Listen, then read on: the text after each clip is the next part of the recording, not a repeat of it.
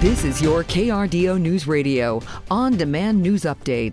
President Biden back home after his visit to Pueblo. He toured the world's largest wind turbine manufacturing plant, celebrating historic investments in clean energy.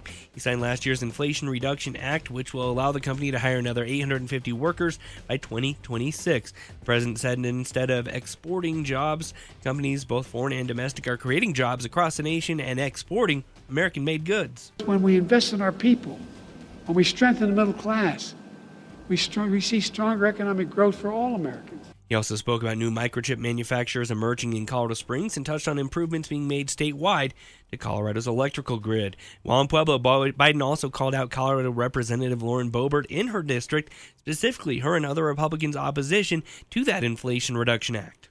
She, along with every single Republican colleague, voted against the law that made these investments in jobs possible. And that's not hyperbole, that's a fact. And then she voted to repeal key parts of this law. Boebert, meanwhile, says that Biden tends to promise things that his policies aren't actually delivering on and says that really the Inflation Reduction Act, in her mind, has actually hurt Colorado more than it has helped. Thousands of hardworking men and women in Colorado's oil and gas industry will lose their high paying jobs. Many already have because of him. Yet he has the audacity to come to Colorado and say that he's creating jobs. Instead of touting the Inflation Expansion Act that mandated Green New Deal policies, which cost taxpayers hundreds of billions of dollars, Biden should work with me to get my Pueblo Jobs Act signed into law. Now, Boebert's Pueblo Jobs Act would preserve the remaining portion of the Pueblo Chemical Depot, which is now completed dismantling the chemical weapons stockpile, now to be used by other industries instead of being bulldozed. Students in Fremont County headed back to class after a school scare. Cañon City High evacuated yesterday due to a possible threat made to the Colorado Crisis Hotline. Police searched the campus and gave the all clear when they didn't find anything dangerous. The district posted an update via social media, but the situation trickled down to Florence junior and senior high schools, causing them to evacuate as well. A shakeup is unfolding at Colorado Springs School District 11. Four senior staff members have reportedly been fired recently, including the chief communication officer. There was a she was reportedly let go after a special school board meeting yesterday. The president gave a statement on the subject of Facebook posts before the termination vote, saying it's unfortunate the district had to expend considerable manpower and resources during a holiday week to address that issue. Residents of Westcliffe coming together to heal after last week's tragedy. They held a candlelight vigil last night honoring three neighbors who were shot to death in an ongoing property dispute. The wife of one of the victims seriously injured but is expected to survive. Custer County Sheriff Rich Smith says that the past few days have been tough, but the community is very tight knit and called it humbling to see so much support for the community. It's not a one person event tonight, the community vigil. it's, it's an outpouring of support from all walks of life, all parts of the community uh, coming together to show the respects to the victims.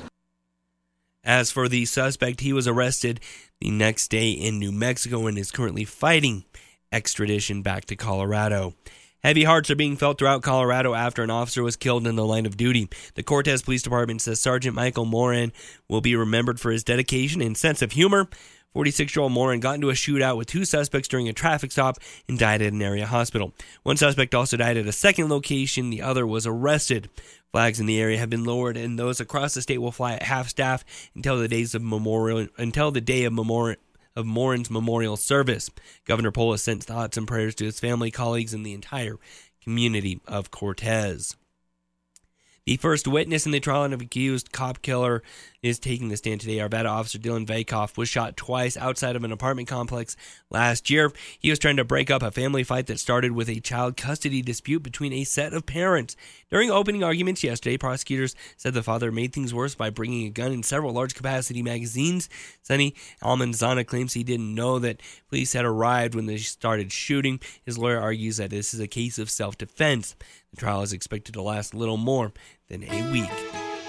Cold start to the day. We're talking temperatures in the teens and low 20s. What we do deal with throughout the day part, clouds continue to increase. That limits just how warm we get. 40, the anticipated high today in the Springs. 44 in Pueblo. More clouds than sun. We do stay dry.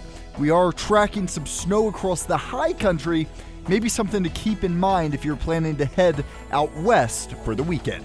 From the Storm Tracker 13 Weather Center, I'm meteorologist Joe Ruck. Get news, traffic, weather live on KRDO's morning news weekday mornings from 5 to 9. KRDO's afternoon news weekday afternoons from 4 to 7. On KRDO News Radio or anytime at krdo.com.